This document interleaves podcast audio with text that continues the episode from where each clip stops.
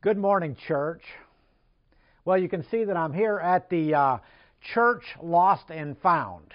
And uh, you, I don't know if you knew that that's what this was, just outside the auditorium or not, but uh, in fact it is. And uh, have you ever lost anything at church? If, uh, if so, you might be able to find it here.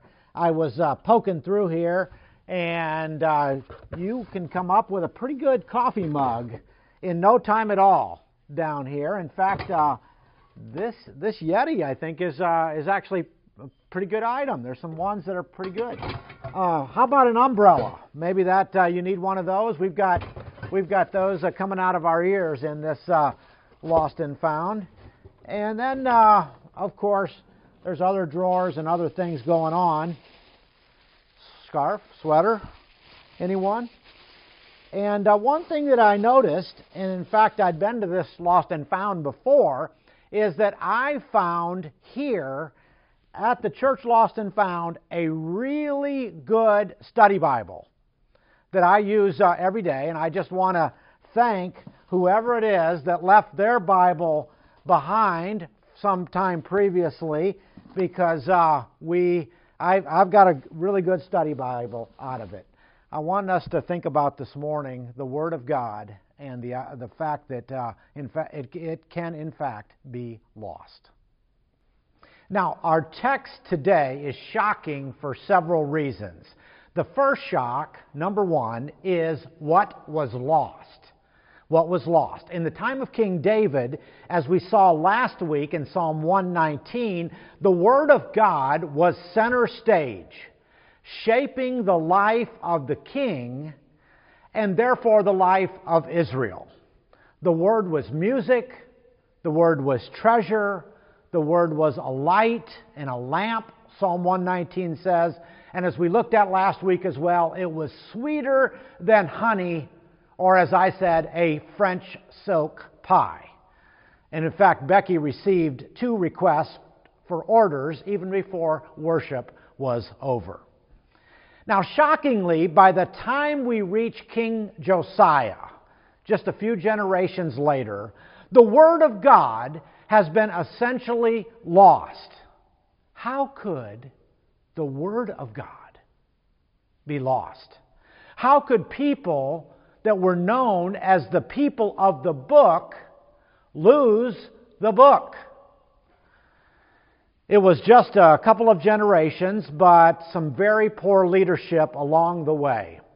Josiah's grandfather was King Manasseh, and he seemed to do everything within his power to disregard God, to be willfully worldly. He loved snubbing God. He worshiped idols. He worshiped the stars. He put a carved Asherah pole in the temple. He sacrificed his son in a fire.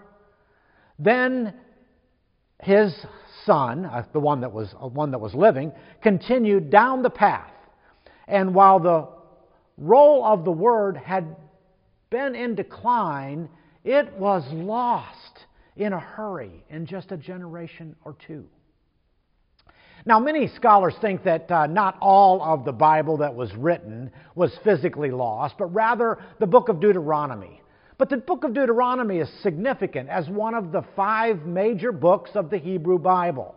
And the consequences of losing something so central is devastating. And that's one of the reasons that the prophets begin to sound their warnings for the judgment of Israel is inevitable. Society culture, religious downfall is certain when the Word of God is lost. Now, God is forgotten by us, but not lost to Himself. And He, like the Word of God, as described in the book of Hebrews, is still living and active. So here is shock number two. Where was it lost? Well, King Josiah was one of the few kings in Israel that had really kept his head on straight, even from the time he was a small boy. And in 2 Kings chapter 22 and verse 2, it says this as it starts out the story about King Josiah. He did what was right in the eyes of the Lord and followed completely the ways of his father David. That's interesting. Not his actual father, not his grandfather, but generations before David. Not turning aside to the right or to the left. And Josiah decided that the temple needed to be restored. And while the temple was being cleaned up and uh, rehabbed, the high priest stumbles upon the law that was there gathering dust and spiders and bird droppings. 2 Kings 22 and verse 8 reads this way that Hilkiah, the high priest, said to Shaphan, the secretary, I have found the book of the law in the temple of the Lord. And he gave it to Shaphan, who read it.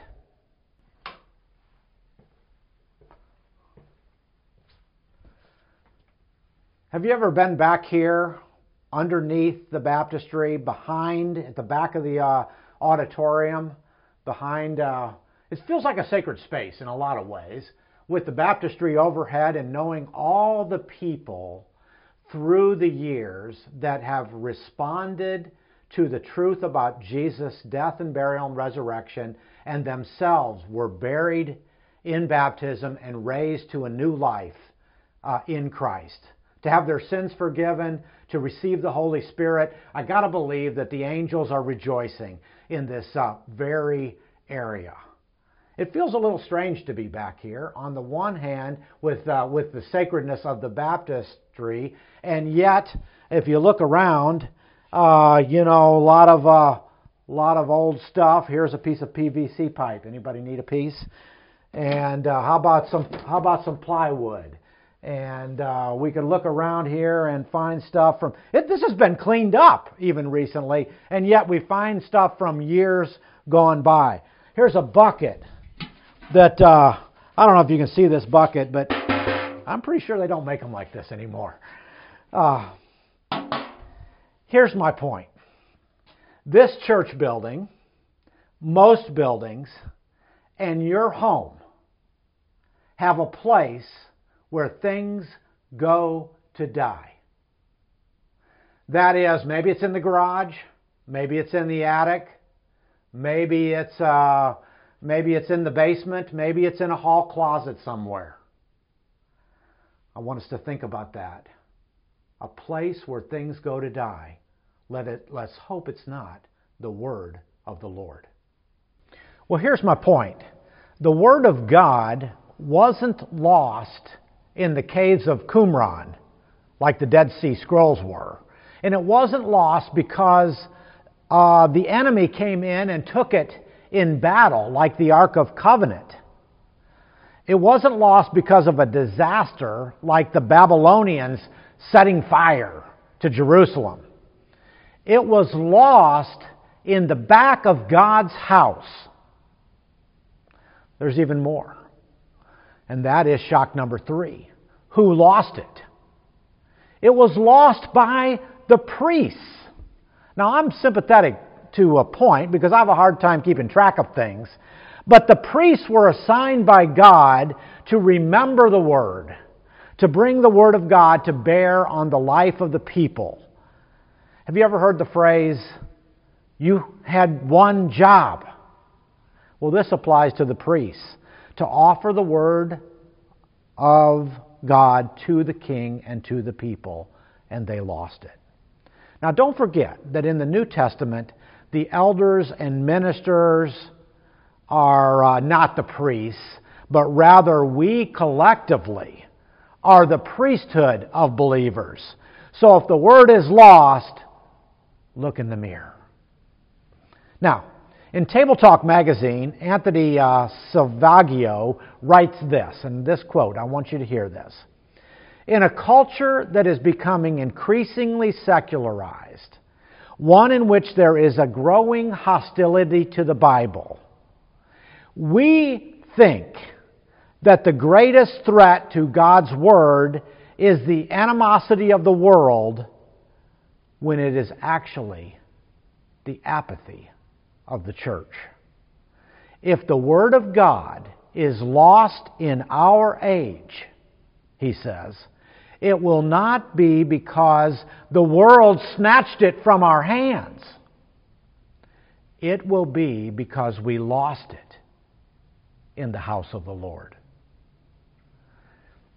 Now, Hilkiah, after he found the book of the law, it was read in the presence of the king, King Josiah. And in 2 Kings chapter 22 and verse 10, it reads, Then Shaphan, the secretary, informed the king, Hilkiah the priest has given me a book. And Shaphan read from it in the presence of the king. Do you know what happens then in 2 Kings 22 and 11? When the king heard the word, words of the book of the law, he tore his robes. You see, he hears the word and he responds with enormous humility. And this is outlined again in verse 19. You see, Joseph has, the text says, or Josiah has, a responsive heart. Again, that's much like David. In fact, he breaks down crying and he tears his robe and he repents and he launches a national effort to reform the nation, to renew the covenant. 2 Kings chapter 23 and verses 21 through 25, there are really two chapters, chapters 22 and 23, that outline this entire story. It's a lot of information. But there's a couple of verses from 21 through 25 that then bring it all together. And I want to read just a couple of those verses. It says this The king gave this order to all the people Celebrate the Passover to the Lord your God, as it is written in the book of the covenant. You see, he rediscovers the law of the Lord. He rediscovers this book of Deuteronomy. And uh, with that, there is a Passover celebration that is celebrated that hasn't been done in this way for generations. And in fact, this Passover is done for God, to the Lord. And then, verse 24, it says, Furthermore, Josiah got rid of the mediums and the spiritists and the household gods and the gods and idols and all other detestable things seen in Jerusalem or in Judah and Jerusalem. And this he did, notice again our text, he did to re- fulfill the requirements of the law written in the book. In other words, would this type of reform have happened had he not rediscovered the book? the Word of God that Hilkiah the priest had discovered in the temple of the Lord. He was motivated by the Word of God. And if you read the whole chapter, Josiah removes idols. He burns to the ground anything to do with Baal worship and does away with pagan priests. He goes all over the country, pulling down, burning, removing, and cleaning up Israel's life.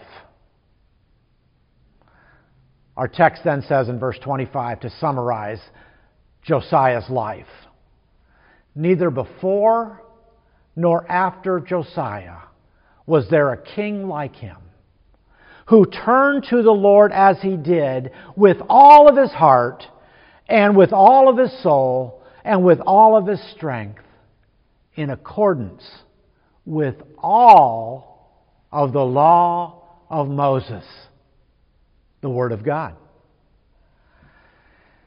I hope this morning that this uh, spirit of Josiah and the power of this story convicts you. It is shocking. It is shocking to uh, realize what was lost and where it was lost and who lost it. And I wonder if a spiritual chronicler, similar to the writer of 1st and 2nd Kings, came in and described us. and he described you, and he described your house, what would he find that's shocking? What place does the Word of God have in your home? Has the Word of God been relegated to a place where things go to die? Is it visible? Is it central? Is it obvious on a daily basis? You see, finding the Word of God teaches us, just as it did Josiah, that it begins with profound humility. Humility is that capacity to receive what God has to say, regardless of how difficult it is to hear.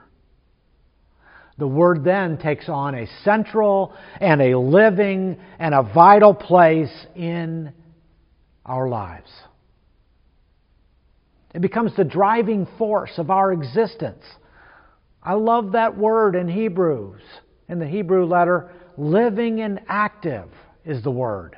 So it leads us to this continual repentance, and you'll be removing the idols from your life as you pore over the Scripture. Your priorities will be reoriented. And just like the Passover was celebrated in Josiah's day, it will lead to a life of celebration and praise in your life. So, as believers, when we find the Word of God, I want us to see finally that when we find the Word of God, we find Jesus Christ. Jesus, who is the Word, John 1 1, is also the prime object and the purpose behind the Word of God. In fact, all of Scripture, every book of the Bible, ultimately speaks to Jesus.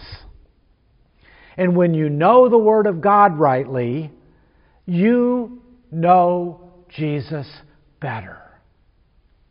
And if you find the Word of God, you will also find the greatest and most precious gift of all the one of whom it speaks, the one who died for you. This day, will you make a new pledge to find God's Word?